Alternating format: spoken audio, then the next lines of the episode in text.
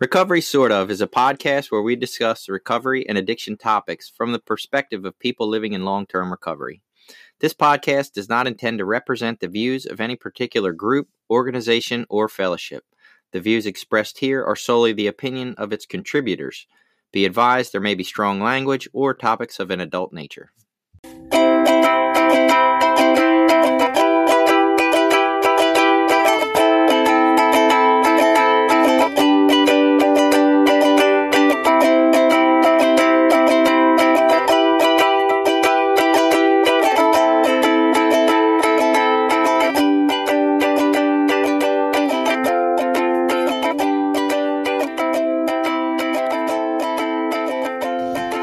Welcome to Recovery Sort of. It's Jason. I'm a guy in long term recovery, and I'm here with Billy. And I'm also a person in long term recovery. And we're here today. We're, we're going to talk about the idea or concept of we are the role models in our house for, you know, giving God to our children, basically, for giving them an idea, concept, some starting point to go with. Um, and how do we do that if we are not religious? Before we get into that, though, we did want to talk about our last week's topic just a little bit. We had talked about relationships, and then we had a a really fun interactive post on Twitter where people had a lot of different ideas. You know, we asked for crucial relationship information, and and we got a lot of feedback for that. So we want to just address some of those things. Some of the concepts are pretty interesting, and you know, I guess we're we're probably going to debate whether we like them or not. Uh, so one person said they learned to be solid with themselves living on their own and not in any relationship. And if you feel you need to change the other person, don't get into a relationship and you should complement each other. Not that you are going to like all their habits. And I, I think that's solid stuff. I can't really necessarily argue with any of that. Can you? Or yeah, I think that's pretty good. I mean, you know, that path of learning to be okay with yourself in recovery can be difficult, but you know, some of us bring those skills in when we get here. right, right. like, and you know, we can get into relationships and and not lose the people that we are. Mm, yeah, I was not that guy. I definitely was losing me as soon as I got in. I, I was, you know, around the girl 24 hours a day, seven days a week. I immediately lost contact with all my friends the day I met her. So I, I couldn't keep myself separate in any way, shape, or form. And another, so I read a similar one that I really liked, and you know, I said, well, I think it ties pretty close into that or similar into that. It was from Five Blue Buttons said, Don't give up your own happiness, path, well being, sense of self for someone else. Being in a relationship means working together to both become the best self you can be. And I really like that. Um, now, what's interesting for me in, in my whatever experience in relationships, um, I've shared before, I got into a relationship early in recovery i had four months clean or so and the person i got involved with had like 12 years in recovery so they had a very established you know recovery. Um, in our fellowship they call that 13th step sometimes. I don't know you know i don't buy into all that shit because of course in our case it worked out fine and um but one of the things that's interesting what we are just talking about and this idea just crossed my mind is that when i came into recovery I really didn't have an identity mm. because mm. I my whole identity and everything that I knew about myself was a using person. You know, right. everything I liked to do was get high. Everything that I did for fun revolved around getting high. So when I came into recovery, you know, it was easy to sort of latch on to like going to meetings and hanging out because I was developing this whole new identity anyway. Right. When you got here, if we if we want to know where to cop, we'll ask you. Right. Yeah. yeah. so I didn't have a, a strong identity when I got here. And I, I mean, I don't know. In my case, it might have worked out in my benefit because the person I got involved with was very strong in recovery, very connected to NA, you know, had a very mm-hmm. active program. So those were things that I latched onto. And we would go to meetings together and hung out together. Um, so that helped me identify my, you know, find my identity. That's funny. As just a little aside, the guy, uh, Five Blue Buttons that you just mentioned, he just had a post the other day that said he's trying to go to an AA meeting. And in order to go there, you can't just show up in the country he's in. You have to send them an email with your name and like birthday or something crazy. Like you're identifying information. And he was like, I thought this was anonymous. He's like, what the fuck? And so everybody's like, that's crazy. I've never heard. Of. I think he's in Denmark or something like that. Huh. It was really weird. I'm like, that is some wild shit. And I, I asked him, I was like, please report back. I want to know more about this, right? Um, so the next the next thing, Mr. T Bear said, don't date till you've been sober at least a year. You know, the stock information we usually hear in a meeting. And immediately following that, uh, Deirdre Winberg said this is actually shit advice, which I Yeah. thought was hilarious, right? I, I think it's debatable. I I don't necessarily agree that the time frame thing is that important. And I believe somebody else said that on here. I can't find it right this second, but it was, you know, don't put time frames. Uh, oh, don't put rules or timelines around getting into a relationship. That was actually uh, Deirdre Winberg again. So, you know, that was her idea, and I and I get that, right? Like that one year time frame does not do anything in particular. If I came to and got clean for a year and did no step work and didn't change at all, that year didn't mean shit Right. for me, right? Like I also can see the other side of trying to if somebody came in and I said, "Hey, work seven steps before you get in a relationship," and then they work step one and it took them three months to work it, they're going to be like, three months times seven, 21 months. Like, what? I'm not going to get in a relationship for two years? Fuck no, Right. that's crazy. right. Uh, I, I think it's a kind of a, a simplistic way of, hey, get to know yourself, right? I think that's the kind of goal about it. What, what do you take on that? Well, there's so many variables that make any quote unquote stock advice hard. I mean, who are you picking as your partner? You know what I mean? Like you could be the most honest person with the best integrity and have great commitment and all this other stuff. And if you're involved with someone who's a liar and a cheat and, you know, doesn't hold or share those same values, it's never going to work. And it doesn't matter. You could have 15 years clean and work the steps five times. And, you know, so it's not always all about us. It's, you know, Hmm. it's about what tools do we bring to the table and how do we, um, and I can't remember now, but someone in one of the posts said something about boundaries. And I was like, yeah, boundaries are so key, you know, to knowing like, and I'm going to combine a couple of different posts, a couple of different information. Uh, another uh, guy had said he had asked his sponsees to write down the values they were Mm. looking at in a relationship, and I had heard that before. Of course, I didn't do that there, um, but I did that with the priest that married us, the the pastor that married us, had us sit down and do that, and I think that idea is really good. Um, the downside to doing it once I was already in a relationship is I was probably somewhat uh, skewed towards values that I felt like her and I shared. But I would say, I, eh, you know, when I read that, I thought, wow, that would be really good for people to sit down and write down the values that they're looking for in a relationship. And then when they get into a relationship, pull that list out and mm-hmm. see if it meets those values. Because so many times we'll say, these are my values. These are what I think is important. These are the qualities that I'm looking for in another person, you know, as a guy. And then some good looking girl comes along and all of a sudden three of them values go out the fucking window because, you know, right. They don't matter that much.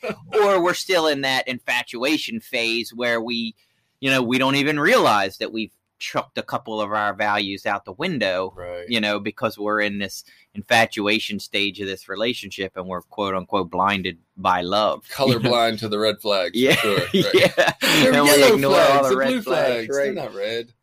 Uh, so I, I guess I can say this. Uh, Big Booby Waifu Wagon, which is a hilarious name.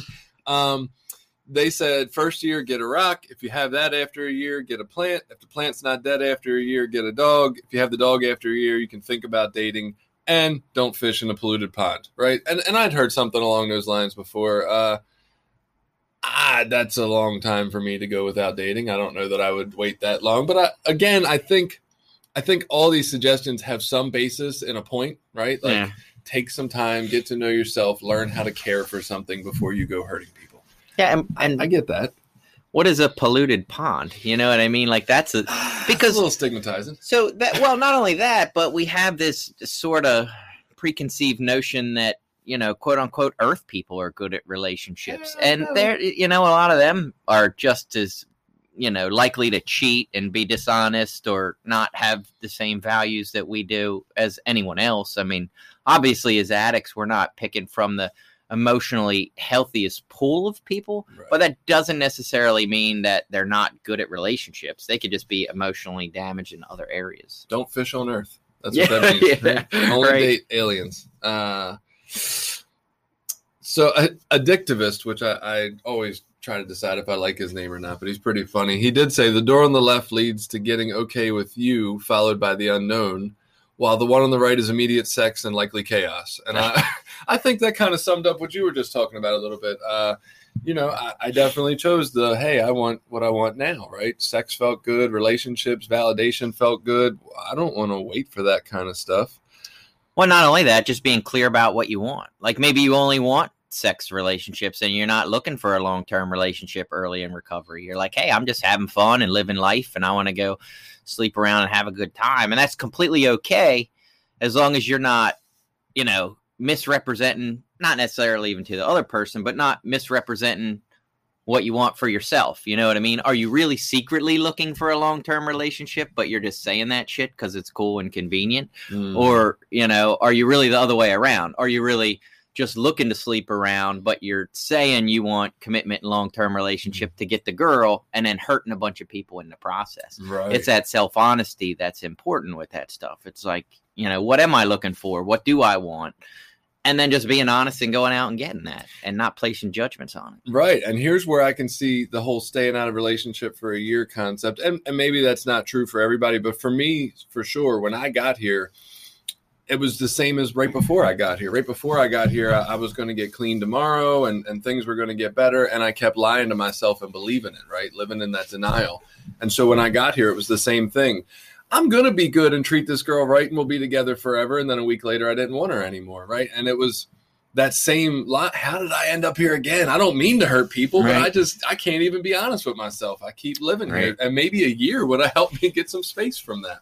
Yeah, and and being honest about what your own track record is in mm. relationships, being honest about who and what you are, you know, right. with yourself. I mean, again, I didn't necessarily come in with some of the same issues as other people, so I didn't have some of the same struggles as other people. You know, I've never really struggled with a sex and love addiction. You know, again, not that I couldn't; it just right. wasn't something that I've ever really struggled with. So I don't have that as part of my story.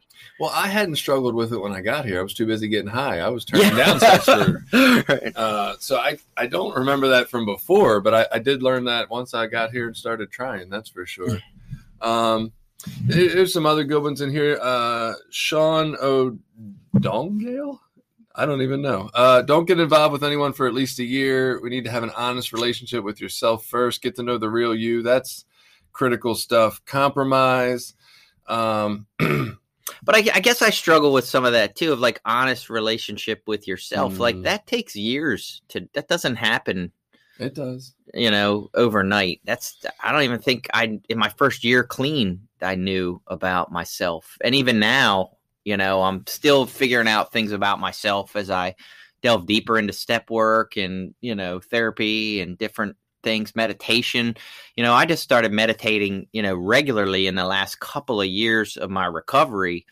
And this process of meditation has been it completely eye opening for me on certain behaviors, certain mm-hmm. beliefs, certain uh, impulses that I have, you know, gaining the ability to kind of sit back and observe some of this stuff. Um, and I didn't get that till I had 10, 11 years clean you know? Right, right. so this it, there's always a development of a relationship with self. And that's so tricky. So uh, we talked a little bit last week. I think i mentioned the idea of people who come into recovery and their partner is not maybe one of us. They're they're an earthling but they dated them while they were in active use.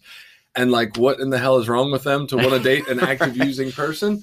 Um but just that whole concept. Okay so i i am on my second step, right? Early in recovery, I got three months clean. I'm on my second step, and I meet an earthling, and we decide we're going to get married. Well, that's great. They're right on my level, right? Birds of a feather flock together. Water seeks its own level. We're at the same place, and maybe we are way healthier than anything I've ever had. But fast forward 20 years, and I'm on my fifth time through the steps and much more spiritual than I was at two months clean on my second step or three months, whatever I said and this earthling hasn't really progressed a whole lot in that area. A little bit, right? People we don't have a monopoly right. on growth in the right. world. But, People grow other ways, right? Right, but maybe not the way I have.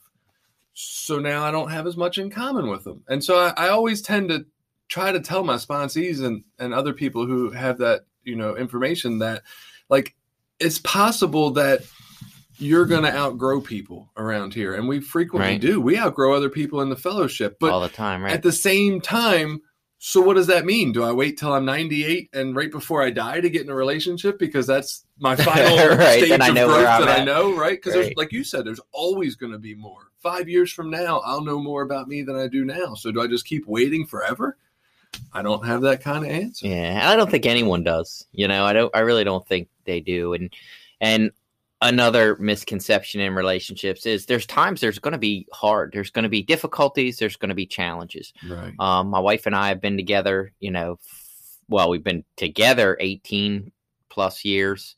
Um, and we've had struggles. You know, we've had times we've talked about separating. Um, we've had times where we've, you know, thought, oh, this is, you know, we should be done. Uh, we've talked about going to counseling. We've read several books on relationships and, Mhm. and, you know, done all the different exercises in a bunch of those books. You know, it's like it's taken a lot of work and it's not always good. You know, there are some bad and, and down times. And, you know, who's to say when you're supposed to throw in the towel? I mean, obviously we haven't, and we've worked through it, and Right. we're, I think, stronger and better for it. Um, and and those are in line with my values. I mean, to be honest, and I hope she doesn't get mad at listening to this, you know. But there's been a few times where I've said, "Well, I'm going to stay in this for my kids." You Mhm. know, I'm going to stay in this for them because I feel like I owe it to them as a parent and that's just a value that I have. It doesn't. It's not a right or wrong. It's not a judgment on anyone else for people Right. that leave or decide to stay. Um, but at the end of the day, you know that value, you know, helped me to stay in this relationship, and I'm glad that I did because I love my wife, and I I'm glad that we're still together. right Um, you know, but there isn't an easy answer as to when to stay or when to go or what's going to work for each other. Um, and then, and the other thing he said, I don't know about the water seeks its own level. I mean, I guess I get the idea. I mean, my problem there is, well, who gets to decide what that level is? You know, like in my case, my wife had 12 years clean, had worked the steps at least, I think, twice by the time.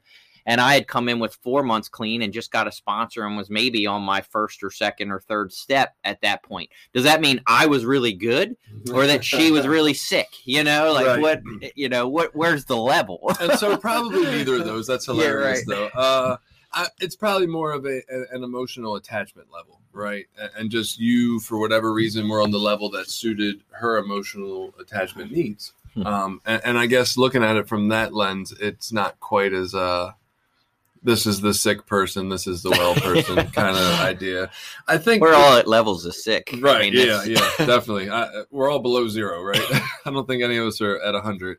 Um, so just to kind of wrap up the romantic relationship conversation, Chelsea said something that kind of hit home with me, and I think is a little important. Um, it's okay to be alone and have your own time. Also, if you are comfortable being alone and don't need someone else, usually the right person will come into sight. Take care of you, and good things happen. And uh, along those same lines, I think really what what stood out to me, and she didn't quite say this exactly, but I I think what she was getting at is if I'm okay living by myself, right, and then I date, I now have the option to evaluate this partner of mine and decide if they're good for me. And I already know I'm okay by myself, so I'm not stuck with them, right? And that's what I think I missed a lot early on was that I felt like I could not leave a relationship because then what would I do? Have to sit by myself? I can't do that yet. Right. And so I did it kind of the wrong backwards way. And, and I think it's really crucial. If we are comfortable alone, we now have the decision to be in a relationship. We're not stuck in a relationship. Right. And that gets back to, you know, being able to uh, maintain our values and, and have integrity in the values that we have in our relationship and decide, like, look, you know, this relationship is in alignment with my values or it's not in alignment with our values and I can walk away, you know.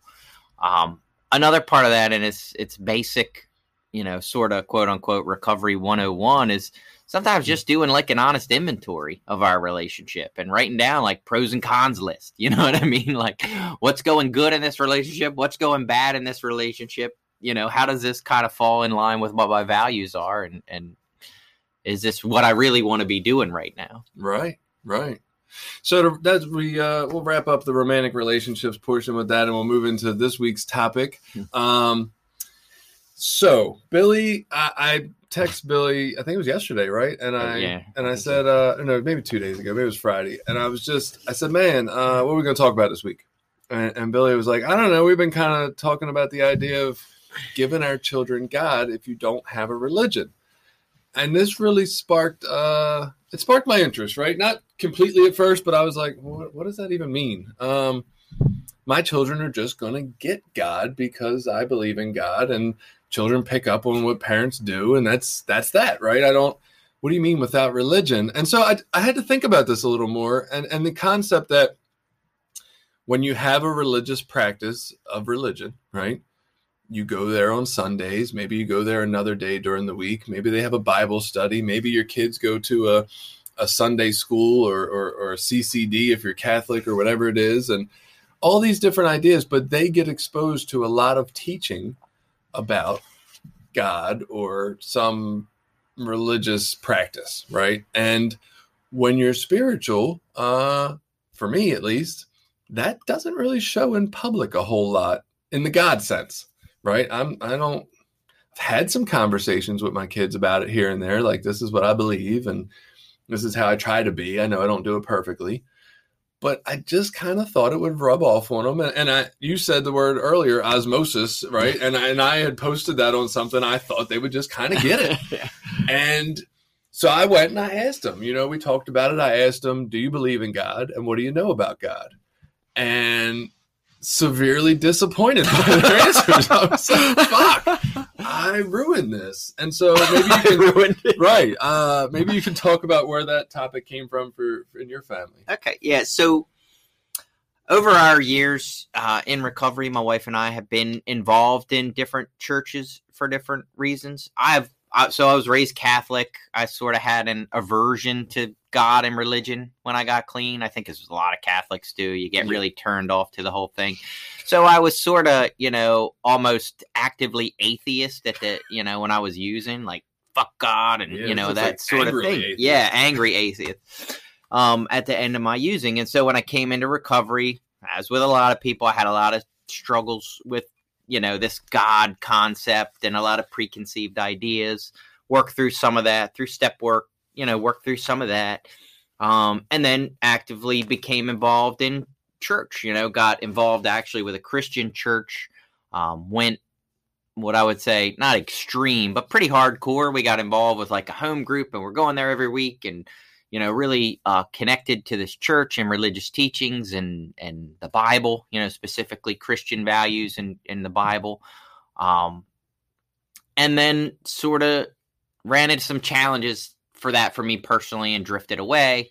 And over the years, we've kind of checked out a couple different churches and like a lot of, I think almost all the religions at the core, I think a lot of them have some really good values, some really good teachings. There's some really uh, worthwhile things to look at and investigate and learn out of those. But when it gets to some of the, you know, this is the rule, hardcore rule kind of thing about you can't like these kind of people or these people are wrong or this group's going to hell and we're the only ones that got the secrets to get into heaven. Mhm. Like that stuff loses me, you Right. know, and I just can't buy in. I'm not in.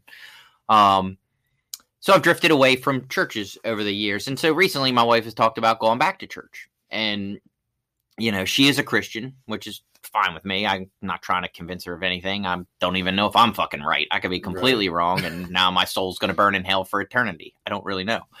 Um, but she wants to go back to church. And so we were kind of talking about that and whether we should make our kids go or not, because she's asked them, like, hey, I'm going to start going to church. Do you want to go? And all three of them were kind of like, no, not really, you know. And they've been involved with churches over the years. Right. Um, they've been to Sunday schools and you know all that stuff, and none of them were interested in going. And so then it was, do we force them to go? Do we kind of say, well, you have to go because we want you to learn this stuff?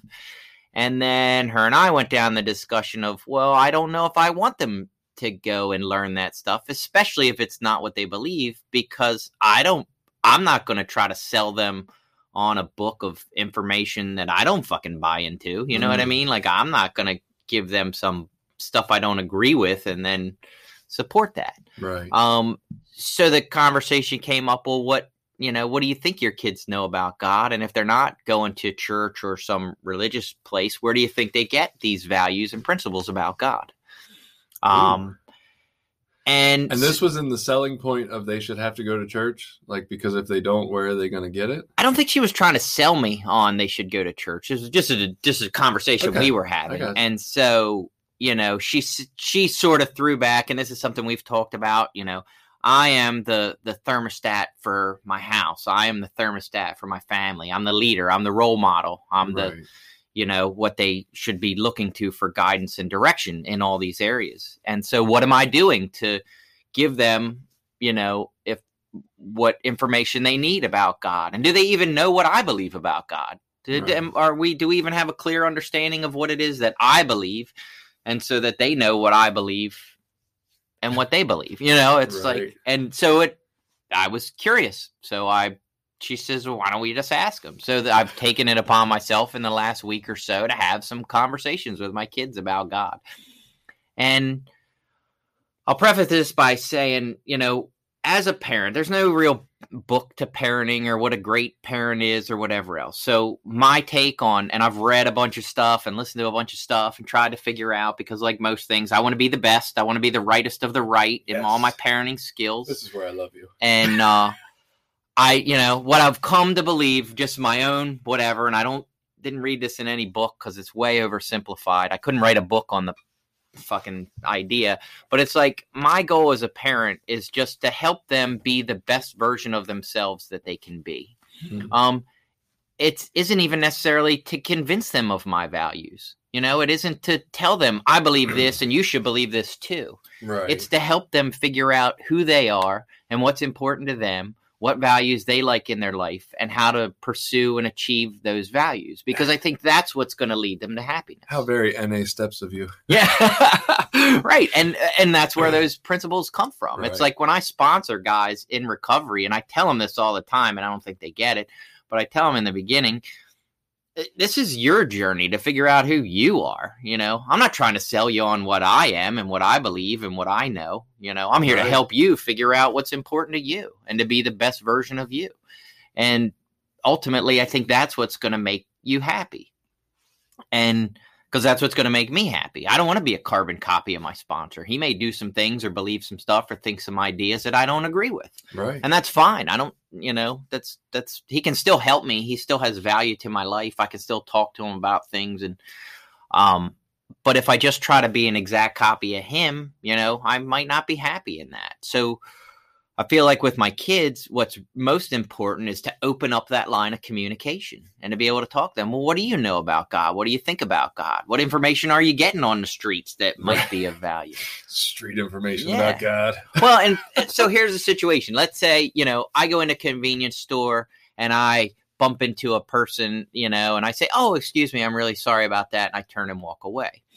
I'd like to think, you know, my kids pick up the value that it's just nice, you know, it's just courteous to be polite and kind to people. There's no need for confrontation Right. um, they could take away that, or they could think, you know, oh, my dad is weak and doesn't want a confrontation with this person. So I don't know that they're picking up that value just because they Hmm. observed an interaction. You know what I mean? I don't know Right. that because they see the way that I act, they're picking up, you know, on the same behaviors.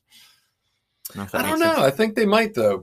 Okay, so maybe they don't see it if you bump into a stranger that's your size in in the store, right? But maybe if you bump into your kid who's half your size in your house and you behave the same way, I don't think they're mistaking that for you being weak because you're obviously much larger than them, right? Mm. They're I think they're going to see that as, you know, oh, hey, he's he's a kind dude. He's not worried about, you know, it's not about who's right or wrong in this. He's sorry that you guys bumped into each other. Yeah, and I mean when and I thought some about like okay, so what values or beliefs did I get from my parents Ooh. and what you know, what do I think about them and their values and what do I feel like I got from them and their values? And Wow. that was interesting to think about, you know, because you know, I admire my dad. He's a very respectable person. He has a good moral character. Um, my mom had a good moral character. Um, both of them were hardworking. Um, you know, so there are some values that I got from them, but they were these were never conversations that we had. We never talked about the values of our home and why we do the things we do. Right. And I do believe my wife and I do that with our kids. You know, why do we volunteer time to outside organizations? Why do we go to recovery meetings and go to these recovery events or go speak at these things? right. Like those are things that we've actively talked about, you know, balancing out that time between family and work and recovery. You know, those things are, are conversations that we have with our kids.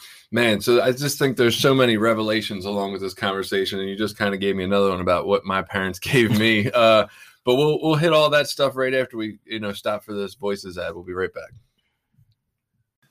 All right, so here we are. We're back to the topic. Uh, so I think one of the things originally I thought before you brought this topic up a few days ago to me was that I live in spiritual principles to the best of my ability. Does that look excellent in my household? Absolutely not, right? I still carry with me a lot of stuff that I was given from my parents that maybe not the greatest. And there's a lot of moments in my life where I'm like, ah, I wish I'd have done that different, right? But for there's also a lot of really good moments. And I'm like, man, these are going to pass on God to my kids, right? They're going to see how I act. They're going to see these moments of like peacefulness and calm and love and good parenting. And they're going to say, I understand God now. And I don't know how the fuck I thought that was going to work, right? Um, and so, in asking my kids directly, like, do they believe in God and what do they know about God? I realized that that was not fucking true. And I was heartbroken. And then we had a Facebook post, which we'll talk a little bit about, um, that, you know, some other people weighed in on it. And, and one guy kind of made a point. Um, so he said it wasn't so much about giving them God, right? So his initial post was more about the fact that he he did a thing where him and his daughter were going to a park and then he had to stop and mail some NA literature to somebody in another state. And his daughter was asking questions about it. Um, and she said, "Do you know the lady?" And he was like, "No, I don't. You know, I just I'm just doing it." And that was kind of all that was said. But then apparently, when the lady got it, she posted it on Facebook that somebody else had given it to her. Uh, you know, from out of state, just went out of their way to send it to her and all this, and it got all these you know likes and comments from around the world. It was like 20 different states, 15 different countries, and apparently, he showed that and shared that with his daughter that like one little act of kindness can you know affect all these people and the the whole ripple in the pond effect. You Hmm. throw a rock in and it just spreads out, and so he shared that. And my first thought was like, "Oh, you didn't give her a fucking god, bro! Like that's not what the hell I asked, right?" And and then he he commented back and we had a little dialogue. And I didn't say that. I was just like trying to understand better, right? And and eventually, and his name was Patrick. He said uh, he kind of got the point across to me that maybe it's not God specifically that I'm trying to give my kids or that I thought they were going to get. It's just the principles I live in of like being a good person and treating other people with kindness and compassion and showing love to people whether you know them or not and you know treat others like you want to be treated uh, and, and all that good stuff. And that was kind of a revelation in my thinking. Okay maybe i didn't fail or fuck this up completely or like maybe these are things they are going to have is some compassion for people. Maybe it's not about the god thing right? I, I was thinking they were going to get god from that but maybe they just got my actions and how i live and that was a little comforting. I i don't know that i necessarily need to pass on god. My fear is that if they don't have God, they're not going to be able to live in these ways. Because me personally, I am not kind, compassionate, or loving without God, right? If I don't have that source of strength, I'm a fucking jerk. right. And so I'm like, well, what good is it for them to try to live these actions if they don't have something that can help them live these actions when it's hard to? Because it's fucking hard for me. Maybe it's not hard for them. Maybe they'll have an easy life of being nice to people. But that was my little fear of them not having God. But I think I don't need them to have God. I need them to have the, you know, goodness of heart to treat people well. Yeah, and some things depend on their age, you know, and where they're at in emotional development. And Mm. by that, I can say that the conversation that I have with my 17 year old is very different than the conversation that I have with my 11 year old. Right. You know, just in depth of thought and the context of ideas that I presented to her and him. You know, it's it's a different conversation. Um, but one of the things that so the principle of recovery that becomes important to me in our particular fellowship, um, I talk about you know what we kind of think addiction is and kind of where it comes from, and part of it in there in one of our pamphlets talks about never seeming to outgrow the self-centeredness of the child Mm. and always feeling a dependence only on ourselves and not relying on powers outside of ourselves to help us get through life.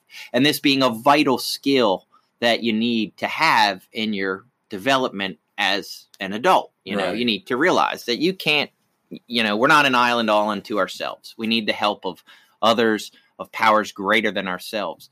And so with my 17 year old as we're having this conversation i try to not get hung up on the god word um, only because in society nowadays just in general churches are dying off you know this concept of god is is as we develop more scientific ideas you know it's just not as popular as it used to be whatever Right. you want to call it having a magical creator in the sky that wished everything into existence you know some of that spaghetti monster. yeah there's a lot of challenges to those ideas nowadays and whether you believe them or not isn't isn't what's important it's just there are and so you know with her you know she obviously gets some influence from us but she's going to get influence from her friends and her peers and people at their school and like what i found interesting with all three of my kids the the people that run their school are great people. They go to a small school. There's only 30 students in their school. It's a what's called a free democratic school. That's a whole nother side conversation.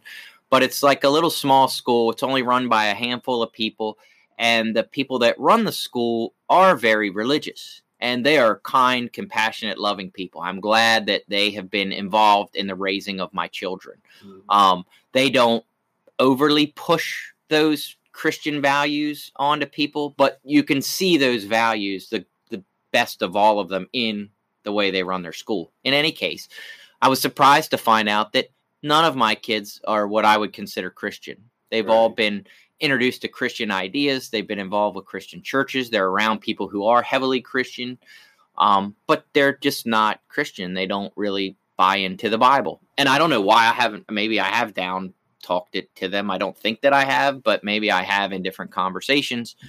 Um, and i don't know that i well one thing i found interesting was that all the influence in their life is christian. They don't really have any muslim influence. They don't have any unitarian influence. They don't have any jewish influence. It's like everyone in their world you know is christian or atheist or agnostic you know. Mhm. so they don't get any other influence other than that. Um the other thing with my 17 year old was the more important question that i had for her was do you have a belief in powers greater than yourself and what are they and what things can help you in life when you run into challenges and struggles that you can't overcome by yourself? You know that i felt like was an important idea and she had the what i'll consider the right answers. I was proud you know and again i don't feel like there's anything i particularly did. Um, she just seemed to be able to say she said yeah well if i can't you know overcome things by myself i have people i can go to. I can go to people at the school for advice or you guys for advice or i can go to my friends for advice but i look to other people to help me overcome challenges and struggles and i thought wow that's great because i don't know that i felt that way at 17 I you know? definitely did not feel that way. yeah i wasn't going to go ask my parents for advice i wasn't going to go ask somebody for advice you know i had to figure out everything on my own that's what made me a man you know that's what made me you know an adult was figuring everything out on my own Do you now see? It's interesting. You say that's what made you a man. Do you think there's a difference there, a fundamental difference between the way men and women are raised? Uh, so where women are allowed to ask for advice, but men aren't at 17? Uh i can't honestly say i don't know Interesting idea. Yeah, I'm not sure either, honestly. Um, so I okay. So just getting into a little bit of what I asked my kids. I asked them those same questions. You know, do you believe in God, and what do you know about God? And of course, my my five year old, uh, he said yes, emphatically. He believed in God, right? And I said, so what does that mean? What happens when you believe in God? He said, I don't know. And I was like, well, what do you know about God? And he's like, oh, it's probably like that bad word, like, oh my God. and then he said, that's all I know. And I was like, that's fucking beautiful for a five year old. Um, and then I asked one of my 14 year old, I got twin 14 year old daughters, and, and she said uh, she didn't know if she believed in God, right? And I was like, okay. So I said, "Well, what do you know?" And and this is where I started running into exactly what you just shared that everything my children know probably comes from Hollywood or people around them and all of that shit is Christian, right? Mm. And look, I say all that shit is Christian. I don't have any problem with Christianity, right? Jesus seemed cool as shit. I love the parables in the Bible. Is it my belief system? No. But I don't have any beef with it. My I think my beef is just that it's the only thing they're exposed to, Right. right? I'd love them to have a more diversified exposure and then be able to choose what they wanted. I don't I'm not against Christianity whatsoever. I think any form of religion that leads you to be a better human and that makes you feel happy and, and connected and loved inside is a great thing personally. Um, but this is where I got that. So she said what she knows about God. Jesus is his son. He supposedly created the earth and stuff. uh, she thinks people made up God to blame their problems on. that was interesting, good, right? yeah. And then she said, or for hope. And then she kind of wrapped all that up and said she thinks people made up God to explain things. Mm-hmm. And I was like, that's pretty interesting, right? I don't, maybe that came from my skepticism. I don't know, right? That was very odd for her. And so then we started getting into an argument because she, she used the word higher power, that she kind of believed in a higher power, but not so much a God. And I was like, well, why can't you use the word God? It's three letters, one syllable, way quicker than higher power. Higher power is like four syllables, takes a while. And she's like, well, when I think of God, I think of punishing and this, that, and the other.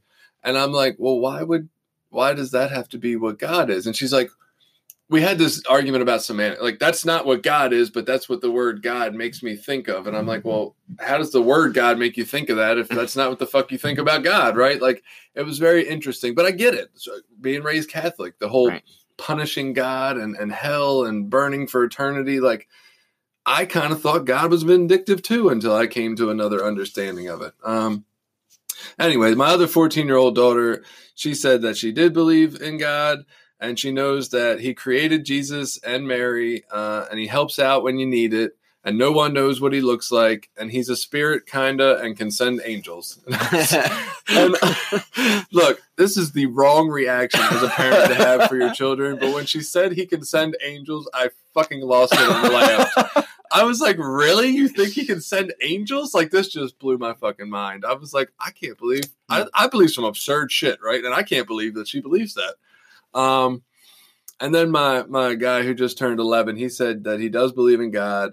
Uh, he doesn't know what he knows, but he created Earth, people, and to live. A, he created people to live a good life, and then people mistreated him, and he didn't like it, and now they have a bad life. Hmm. And I was like, "Well, that's an interesting goddamn take, right? Like, where does this shit come from?" yeah, right. And and I I don't know. I was just kind of blown away that everything they knew was Christian Yeah. every last thing. It was all about you know this this Jesus thing and and you know that uh, heaven or hell idea or angels and I don't know. It was just really interesting to hear their answers and highly entertaining. Don't get Yeah. me wrong. I was enjoying every minute of it, but it was really interesting to see that their concept of God looks nothing like mine. But I don't know why I thought it would. Right? I have Right. never ever told them my belief about God. Right. I've said I believe, and I've said some, you know, very random generalized statements, but I've never told them my specific belief about what I think God is. Why did I think they would have that? I have no idea. And so, and part of this, eh, what was interesting is exactly that revelation for myself. It's like, huh, I will talk about these things, but I don't, I can't say that I specifically ever talked with my children about these principles. And these are principles that I think are critical to having a good life. You know, the, the spiritual principles and learning to be spiritual. So for me, a lot of this maybe was a hopefully a beginning of an ongoing conversation that can happen, not just a you know, oh I did that, now that's Mm. done. You know, Right. let's cross that box and we're done. We talked about God, but you know the concept of of God and spirituality and religion. I mean, the the truth is for me, it's been an ongoing exploration even now. You know, it's almost like we talked about with Same. relationships earlier. It's like here I am at 45. I've been seeking out this information for a long time, you know, from all kinds of different sources, and I still don't have a clear answer.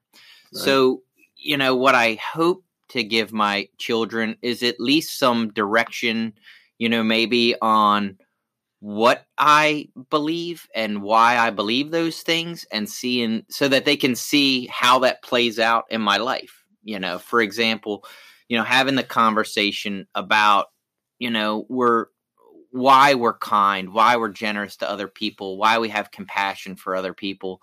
Um, and and what that looks like and what that feels like. It feels good to be kind to other people. You know, right. my my spirit, my soul you know is is happier when i'm being kind and compassionate to other people. That's why i just don't go out and do a bunch of shit that's self-serving and self-seeking and and selfish you know? When i live that way it caused a lot of harm and i didn't feel good about the person that i was. Right so i kind of came to the conclusion uh very 12-step program of me that i don't really want to give them my god. Right. i want to give them the ability to search and look for their own God, you know, very much like we do in, in the program in the fellowship. Like it's not for us to assign you a God and tell you which one you need to do. Like find your own way, right? Um, you mentioned some of the the volunteering. Like before we moved up here, when we were down in Baltimore, we used to volunteer pretty frequently with the United Way because they had some really neat family volunteer uh, uh, times to to do things and events. And I've just found that since we moved up here, that has not been something we're capable of doing anymore. And I'm sad because I kind of like the fact that we would take a few hours on a Saturday here and there and, and, do something like that. It, I do feel like that exposure was good, right? And maybe we need to find a way to do that up here. Um, it's been tough with being in like this year of grad school. I'm, I'm right. kind of swamped in their sports and my schooling and assignments and all this shit going on. Uh, I don't want to make excuses, right? It is a lot going on right now, but that is something I miss is the opportunity to say, hey, we show up and help people. Um, the unfortunate part of that is because they're kids and under 18, most of the times they can't interact directly with people that we're helping. Right. It's kind of behind the scenes stuff, which is still cool, but I, I really wish they got to interact with people. Um, I think that's crucial for understanding why we help people. And, and part of feeling thankful and that feeling you were just talking about, I think you get that from interacting directly with people, not so much for for doing the behind the scenes work all the time. Yeah, and and one of the things I'll say like about Christian values and helping other people, like I am personally, I'm quick to point out to my kids a lot of what I feel mm-hmm. like, you know, the lessons that we hear about in the Bible and Jesus, even not being, you know, what I would consider Christian. There's some great parables and stories Absolutely. in there that are really awesome stuff and you know about you know kindness to others and not putting down people that are less than you and you know the sort of splinter in your own eyes stuff. Right. You know, it's like all those when those opportunities and lessons come up, I'll talk to my kids honestly about that. Like, look in the Bible, they talked about this, and this is one of those things that you know when we talk about Jesus, this is a value that he had because I would hope that let's say they do decide, yes, I want to be Christian and I want to believe in these values. I would hope they're going to pick a church or an organization that pushes those values a little harder than the churches that push you know, the judgments and criticisms and, you know, we hate fags kind of places. Oh, you know what I mean? Because yeah. those are all different takes on Christianity, and there are better and worse takes on that stuff, you know. As judged by everybody. And, yeah. Right. And so if they uh you know, if they do decide that's a road they want to explore, um, I would hope that they realize that there are some good things within that religion. I mean, I've I've met some people along the path in recovery that just totally shit all over Christianity or any mm. church or any organized religion because they've had some bad experiences. Right. And it's like, you know, open your eyes up to there are some incredibly caring, giving, compassionate human beings that are doing it in the name of God, you know, in the name of Jesus um, and it should just because they believe in that book should not devalue their efforts or charity that they're given to the world. I think you're actually going to make me read the Bible again. Yeah. I also I love the parables honestly, and I, I frequently uh, espouse them, even though that might not be my belief. I think there's some really good lessons in there, and I I've probably forgotten a couple of the better ones, so I, I might need to reread that. Rick, Rick on Facebook when we had the conversation did mention uh, the good old acronym for the Bible, which was basic instructions before leaving Earth, and I hadn't heard that one for a while. I do like that one, so that. maybe that's uh, maybe that's the sign that I need to do you know some more reading again from there. Uh, another another guy, Ricky, not Rick this time, said you can religiously speak to kids about God and principles without being part of a religion. Right? When we talk about religiously, doing it regularly or, or Hmm. frequently, and I think you kind of mentioned that instead of just having this conversation and checking it off like maybe this is something i need to have a conversation about more often like how do you feel about god or even how do you feel about treating people like hey here's a situation we're looking at in front of us. How would you act in this situation right? I had a situation recently not so much spiritual principles i, I guess i don't know. We were at target my son had a gift card from christmas. It was all my whole family my mom came out to hang out and everything and one of the items my five year old wanted to buy apparently wouldn't ring up and the lady said oh it's not supposed to be on you know out for sale yet. We're not allowed to sell it legally. Somebody put it out by accident and i told him i was like hey buddy we, we can't buy that one right? No big deal. And he was all right. Now apparently he went over and told you know my mother that his grandmother that he was sad he couldn't buy it. And and she like wanted to lose her mind about it right she was came to me. Are you going to talk to the, the you know the the desk Manager. the front desk? Yeah. Right. If, they, if it's on the shelf, they have to sell it to them and all this stuff. And look, part of me understands that, right? Kinda. Yeah, I guess if it's on the shelf, maybe I don't. Are they legally bound to sell it to you? I No, don't, I don't not. fucking know. Probably not. If someone guess- left their cell phone on the shelf, they don't have to sell it to. Right. Well, so anyway, but there's no a price, and that's what I. That conversation. was Yeah, right. my, I was like, well, if there's no price, can I just walk out the door with it? Right? Yeah, like it's right. free. Uh, you know that good old thing that nobody laughs at anymore. Um, so I did. I did go up and ask, right? And it turned out, that for whatever reason, it it didn't say it was restricted, and he was able to buy it, right? But I don't know that I believe in in her take on it. That companies should hold themselves responsible for every ten dollar an hour employee that they put out there that's not paying attention. Like I don't know that that's fair. right. If I ran a store, I would not want to be held accountable just because I can't afford to pay people more because people want goods at really cheap prices. Like Right. I don't know. Like it's what do you want? You know, do you want great service and you want the store accountable? All right, well now you need to pay double for every good that you ever want to purchase from this store because we need to pay our people twenty dollars an hour so that they give a fuck, right? Uh, or do you want cheap prices? Well, then you're going to have to deal with the fact that sometimes we screw up.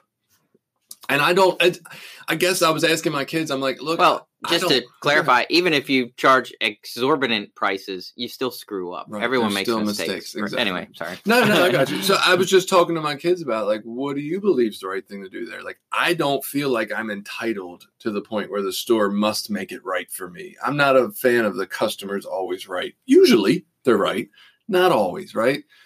I thought it was a good chance to teach my five year old that sometimes you get disappointed, right? Sometimes things don't go the way you hope. She looked at it as a the store better make this right.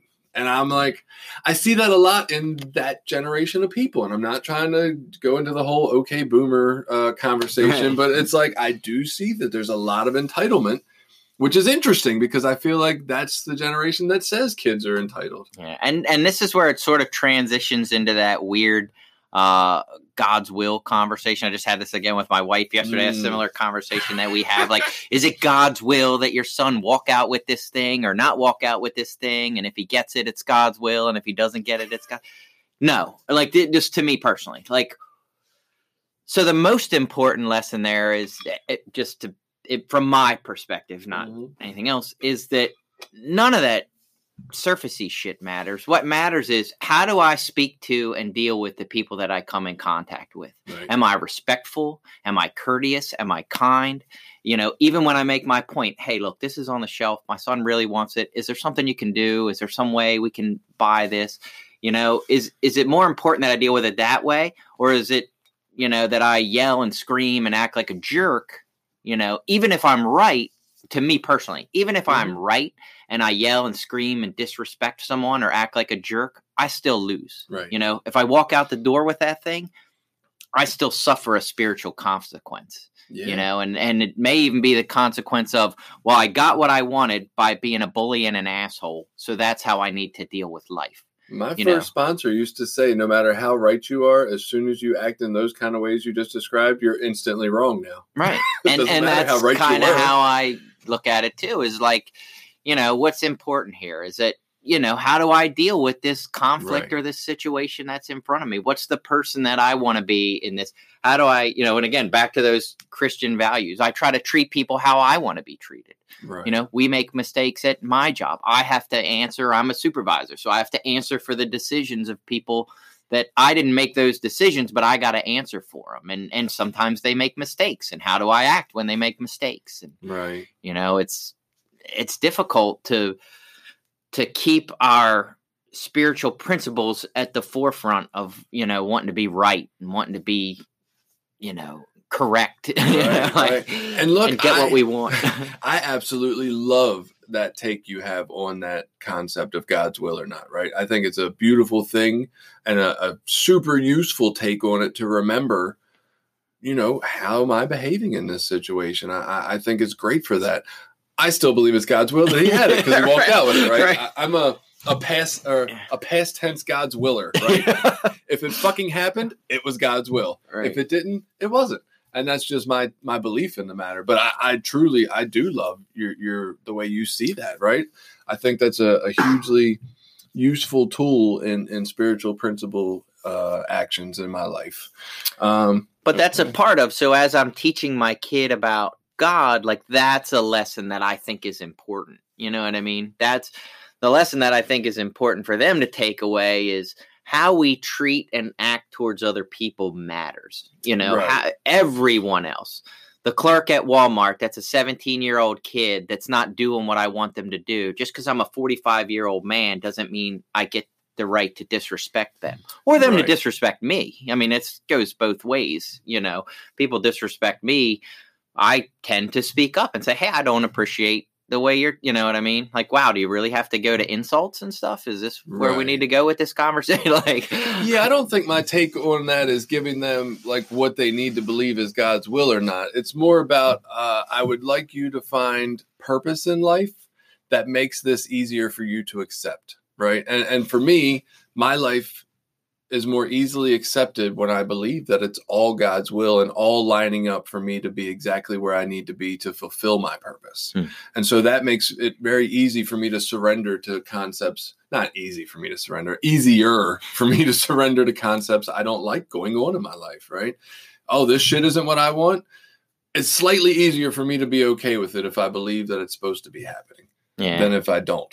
That pisses me the fuck off when I and I kind of get that. I mean, I guess like with the back to the God's will conversation, it's kind of like I just think bad things happen and good things happen, and it's not some divine being making those decisions. You know, like that's where I struggle. I and it. it, it always goes back for me, it always goes back to the same thing. And and this is terrible, not terrible to say, I guess.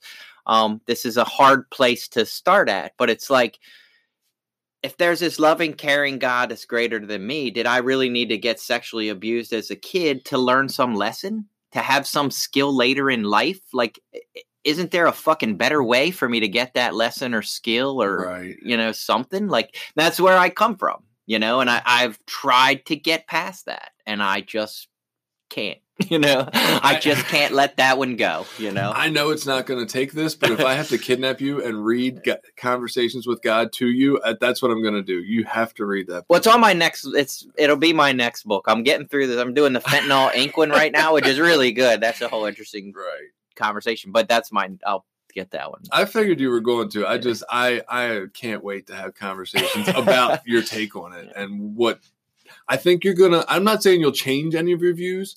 I think you will think a lot about your views, and I'm Mhm. very interested in our our conversations about that. And so with my kids now, um, another what I'll call God value that I think is important to let them know is that I don't know that I'm right. You Hmm. know, I am completely capable of being wrong, you know, and that that's okay. Mhm. And that right now I'm exploring and gathering information and making the best decisions that I can, you know, with the information that I have. Because again, knowing myself, you know, there was a period of years where we were heavily involved with a Christian church. And now we're not, you know. Right. And so, and my kids might remember some of that. They were, you know, old enough that they may remember some of those experiences. And who's to say a year from now, I'm not Jewish or Muslim Mhm. or Mormon. You know, we went out to Utah, spent some time out in Utah. If I would have stayed out there too much longer, I'd have probably become a Mormon. Right. I started reading the Book of Mormon just out of curiosity because I'm like, huh, what is this about? You know, I hear all the crazy stuff. I've seen the Book of Mormon a couple times. It's pretty hilarious. Um, so you know, I started just reading the Book of Mormon just to check it out. But you know, letting them know and understand, like no one's got all the answers to this. No one knows really what's exactly right. Um, if I had to consider myself anything now, because we did talk a little bit about the differences between, you know, religion and spirituality and agnosticism and atheism Mhm. and, you know, kind of what those differences are. I would probably say right now I'm an atheist, you know, or agnostic. I'm sorry. I'm not an atheist. I'm an agnostic. Like, I don't really know. I'm just guessing. that's the way I kind of feel like. Um, but I can live spiritually and practice spiritual principles in my life um, because I believe that makes me the best version of myself that I can be. Right. Yeah, I don't uh I don't know necessarily that I have a title for what specifically I believe in or that I need one or, or any of that, right? I really don't know. Um but I do believe in something. I know that for sure. So I I don't fit nicely and neatly into any of the categories, I guess. I I don't know when you said uh telling my kids I'm not right, my whole body just like tightened up. I was like, ah, fucking, I like to be right, right? I like to think that because I think the way I think that there's maybe a little more reason to believe in my, you know, thinking than somebody else's. uh, and that's not really true. I don't know what the fuck's going on. I have some ideas about what could be happening here in life and afterwards, uh, but I don't really fucking know, right? I- I'm kind of unsure and scared like everybody else about it all. Um, you know, so uh, to get back a little bit to the the topic of giving this to our kids without religion, I think one of the things I found jealousy in is that religion kind of got this part right. Right? They they have the ability to pass on God through this practice of going to a worshiping place every Mhm. week. Uh, whereas people who don't necessarily buy into a religion, or I don't want to say buy into, who just don't believe in a specific religion, they lose that ability to have that. Right? Um, And I I- think you and I might have talked about this, and I talked about this with my wife. I'm like, so where do people go to learn how to live? Like, if you're a young man in your early 20s and you want to start learning about how to be live by values and be a good person and and be of moral character like where do you go to get support for that kind of stuff if you're not in a 12 step group or a church Right. No, it doesn't seem to be a place for you to go to get that information and that's incredible. So, and this is why I've always thought that, um, you know, uh, we took the unfortunate route to a blessing, right? Like, yeah, the part of our lives that were in the active use were awful, uh, but now that we've decided to get clean, sober, whatever you'd like to call it, for you know, quit acting out, we have the ability to have this place where we can go find these spiritual principles and and and seek a better life and a more fuller, richer experience in life for ourselves and other people don't have that, right? What I have found on some Reddit posts is that people are out there looking for that. I was shocked. I didn't think people gave a fuck. I'm like, ah, they're just out there being earthling assholes, right? No, they care. Some of them want to know. Some of them are looking for exactly what you just said, and it doesn't really exist. Um, and so I, I think that's interesting. And I kind of hope that's somewhere along the way of where this podcast ends up falling into, right? A place where people can come and and you can look us up on Twitter and Instagram and have these conversations about continuing to grow in life and, and really enjoy ourselves. And I don't think it has to be recovery specific or mental health specific. It's just, man, how do we be good fucking people and like ourselves at some point? Yeah, and one of the things talking yesterday, uh, we were actually talking a little bit about some of this with uh, my wife's family had to get together, and we were talking with her sister, who is uh, very Christian, again involved with a church. They're uh, uh, I forget which religion, but they're you know really actively involved with a church that does a lot of community efforts. And anyway, she was talking about how membership in churches is down, and their membership in their church is down, and it's all right. older people now. They don't have younger people coming in. But one of the things that she said that we found interesting was that a lot of people are going to this stuff online now because there may be different if you're Christian. There's all kinds of Christian pastors that you mm. can see online now that are, you know, you can go watch the stuff at your convenience. Um, and that made me think there are some people out there, again, whether you agree with their views or not, you know, there are people like, I'll just say, like a Sam Harris, who is like an atheist but believes in being in moral values, or maybe he's not an, I guess he is an atheist. I think he calls himself an atheist. But anyway, someone that isn't in an organized religion is actually against organized religion, but still believes in being a good person for different reasons. And he's got all his logic and reason for all that. Uh, there's another guy wrote a book, um, Jordan Peterson wrote a book about same thing, sort of living values and what those values should be and how to practice them in your life and um, again, not that I think they're necessarily the end all be all of it. They're just two that I happen to know about that are people that aren't. Now, Jordan Peterson is more religious. Um, he believes in religion, but for probably a different reason than, or I would say, a different take on it than most religious scholars, if you will. Um, so there is information online for some of that stuff, but it's also what's lacking is just a group where you can go actually talk to somebody about, hey, I'm having this struggle in my life with my wife or with my kids. And as another man who's trying to live these spiritual values and principles, what does this look like? And how do we do that? Right. You know? Yeah, I, I, think you're right. And I think, un- unfortunately, fortunately, I don't know. I think church becomes the default place for people to go, even when they don't specifically believe in the religion's rules. They just want that vibe right? right? I think people, a lot of people go there just for that, and and don't. They're like, yeah, the rules, whatever. That's over there. Like I'm here for this community of people trying to be better people. Right. Um, I've but definitely in, gotten that from people. Yeah, and the struggle I think becomes like when you're in church, and this was my struggle, is like you're not allowed to openly pick and choose which ones you want to believe in a church. It's like right. an all or nothing. Like you got to be all in or not all in, but you can't actively say you're only like 70% in or 60% in, you know, that tends to get frowned on. Yeah.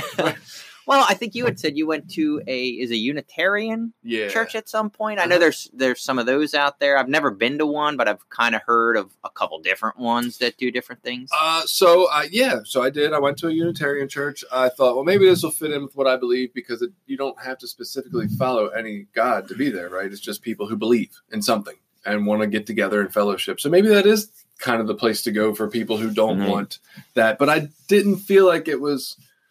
It didn't seem focused on, hey, let's live a better life. I, am sure that was in there, uh, and I only went like four times. It was more, you know, hey, let's worship together in a way that doesn't really counteract anybody's particular beliefs. We just kind of show up and do this together.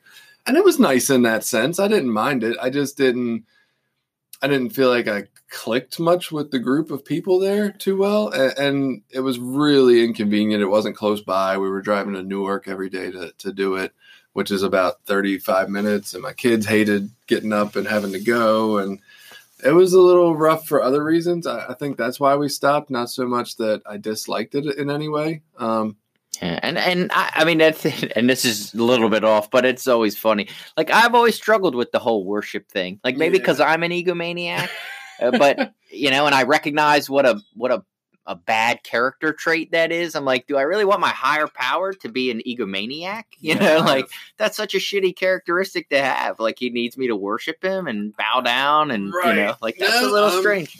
there's one we agree on. I'm not big on that either. Like, why does my God need me to do that for him? Right? right. I don't know. I, I'm not a fan. I, I think.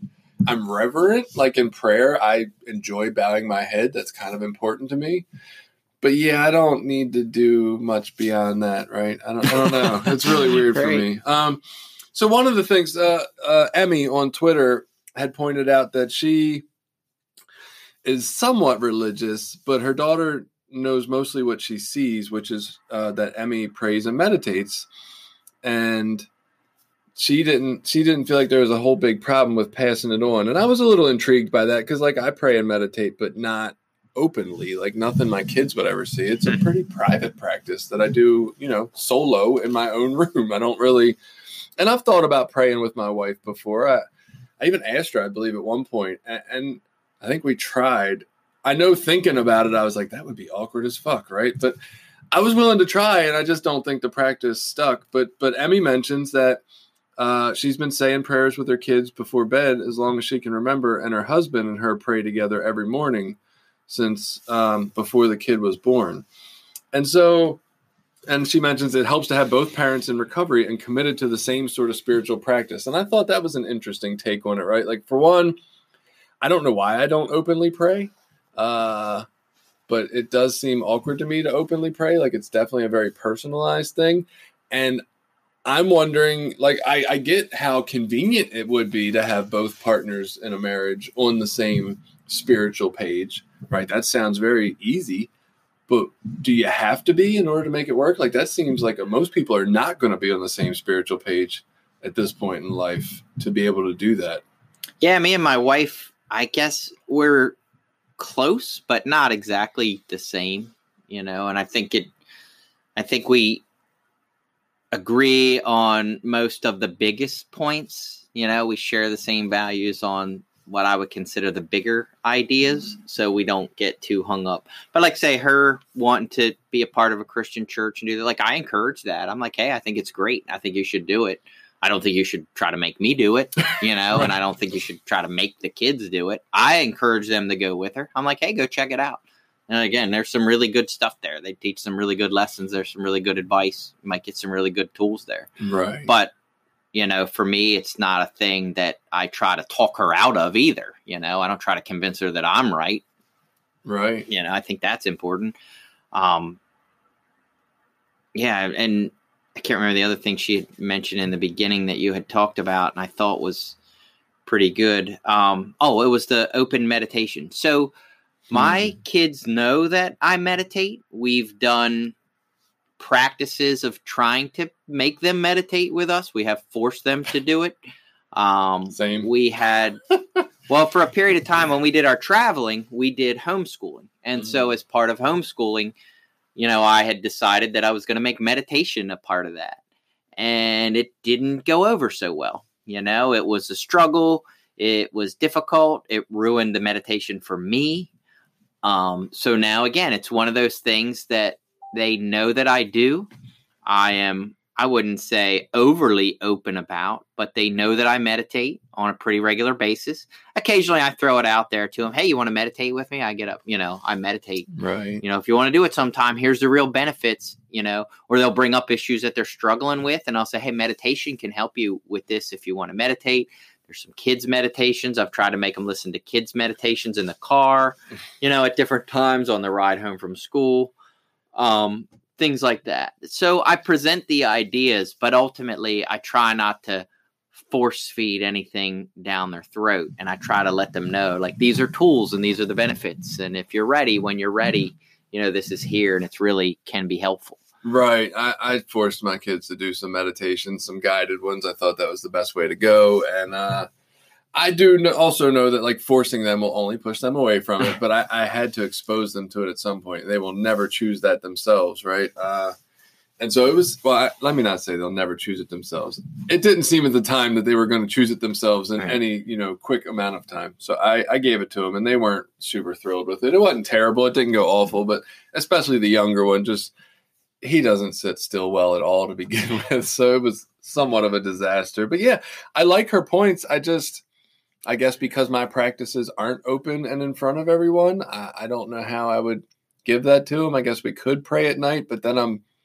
almost forcing them to believe there's a God. And I guess, I, I don't know. The more I think about this, the less I understand about it, honestly, yeah. right? You said the thing at the beginning about what your parents gave you. And I'm like, my parents took me to church and and and in classes for CCD for for Catholic stuff, and that didn't fucking help me at all. yeah, right? right. Like I, they gave me God, and it, right. was, it was not a very useful version of God. And uh, you know, Stephanie on on Facebook mentioned that she picked up on her dad's skepticism, right? And I was like, well, this is a weird fucking thing. I was talking about God. You're talking about skepticism. And what she got to was kind of the idea that like it wasn't about believing or not believing, right? It was just about like judging things that were important. And that's what she got from her father was kind of that discernment to think for herself, not automatically believe anything that she hears or is told, and, and come to some conclusions about the way the world works and what's important and ultimately spiritual principles that mattered to her, right? Figuring her out and how to do that. And she got a lot of that later in life from watching her father earlier in life. I guess the lessons kind of, you know, came back to her as she worked some of this program. I thought that was pretty interesting. Yeah, and it, to speaking back to the open prayer. So right now in my life I am not what I would consider an active prayer. I don't pray on a regular basis. I meditate, but I don't pray. Um, and I have different reasons for that and different justifications for my lack of effort there. But at times I have prayed, and my wife and I have, you know, did a regular practice of prayer together. Um, she really liked that. I mm. think she misses it now. What happened for me was it sort of became this, uh, I don't know what you'd call it, like sort of rigid, stoic thing that I felt like I was just going through the motions of that lost a lot of meaning to. Right. And so I didn't want to do it anymore. Um and I don't know about now I'm like, well, maybe I should go back and do it strictly for her benefit. Like if she gets something out of it and it's good for her, then great. Why does it got to be all about me? Um, mm. but I noticed for me at the time, so that's why we kind of stopped. And we had prayed with our kids at times when we were involved with a the Christian church, we used to pray at night all the time. We used to pray before meals, things like that. See, I think that's where the religion piece comes in to help. It's almost like things that they talk about doing, practices that they, you know, encourage. Pray at bedtime and, and maybe pray in the morning or something. And since Emmy mentioned that she was kind of religious, maybe that's where that is coming from, right? Nobody told me in uh, maybe it's just the people I ran into, but nobody suggested to me, "Hey, you should pray at night." Right? They they kind of let me in my 12 step program find my own spiritual path and practices that work for me. I don't get a whole lot of recommendations of how often I should pray or when or with yeah. who. Like, I think religion's going to give me that, right? So that's one thing that maybe, again, maybe they got right as much as I have my criticisms of religion. They got a couple things that they do well.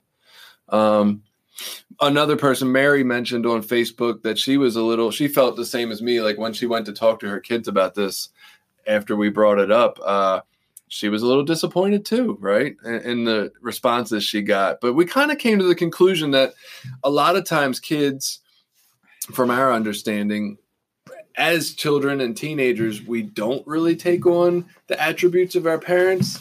And yet later on, as we mature into adulthood, those things kind of come back and become part of us, right? Like a lot of those I don't expect my kids to be responsible right now and go to work every day. Right. They would fucking blow that, right? They're terrible at that. But I do believe that it's possible that those parts of my character will show up for them later in life. And so maybe this is another area where that's the case, right? As a teenager, as a youth, they don't have the ability to take on these adult characteristics and yet maybe they're still picking up on them and they'll they'll come out later. Um, and so that kind of comforted both of us, I think, to have that idea. yeah. You know, even if it's complete bullshit, it, it was comforting to think about at least. Um, and then one just hilarious one, my, my buddy Jason said on Facebook that he he asked his kids, and I think I want to say they're like nine and ten or ten and eleven or somewhere in that range. And uh, so one of his kids said that he believes in God and that God's birthday is on Christmas and he was hung and he dated Adam and Eve. and, uh, that was hilarious to me. Uh, and, and his, his daughter also had some stuff about being the enemy of the devil and, and making the earth in seven days. But yeah, I I just think it was a really entertaining exercise, if nothing mm-hmm. else, right? And, and a great starting point for where do I go from here now that I know I'm not necessarily doing a great job of just, you know, transferring God to my children through brainwaves and, and thinking hard about it, right? Like, where do I go from here? And so, I guess if you're out there, if you want a, an interesting experience, ask your children if they believe in God and what do they know about God.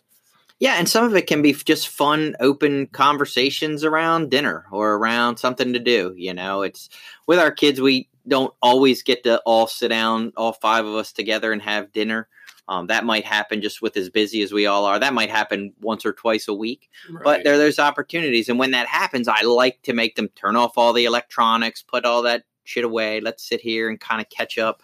And just to have it as a sort of not so heavy thing. It's just an open, fun conversation. Hey, what do you think? This is what I think. How about that? Like you're talking about a TV show or a movie, and just having that as an open line of communication.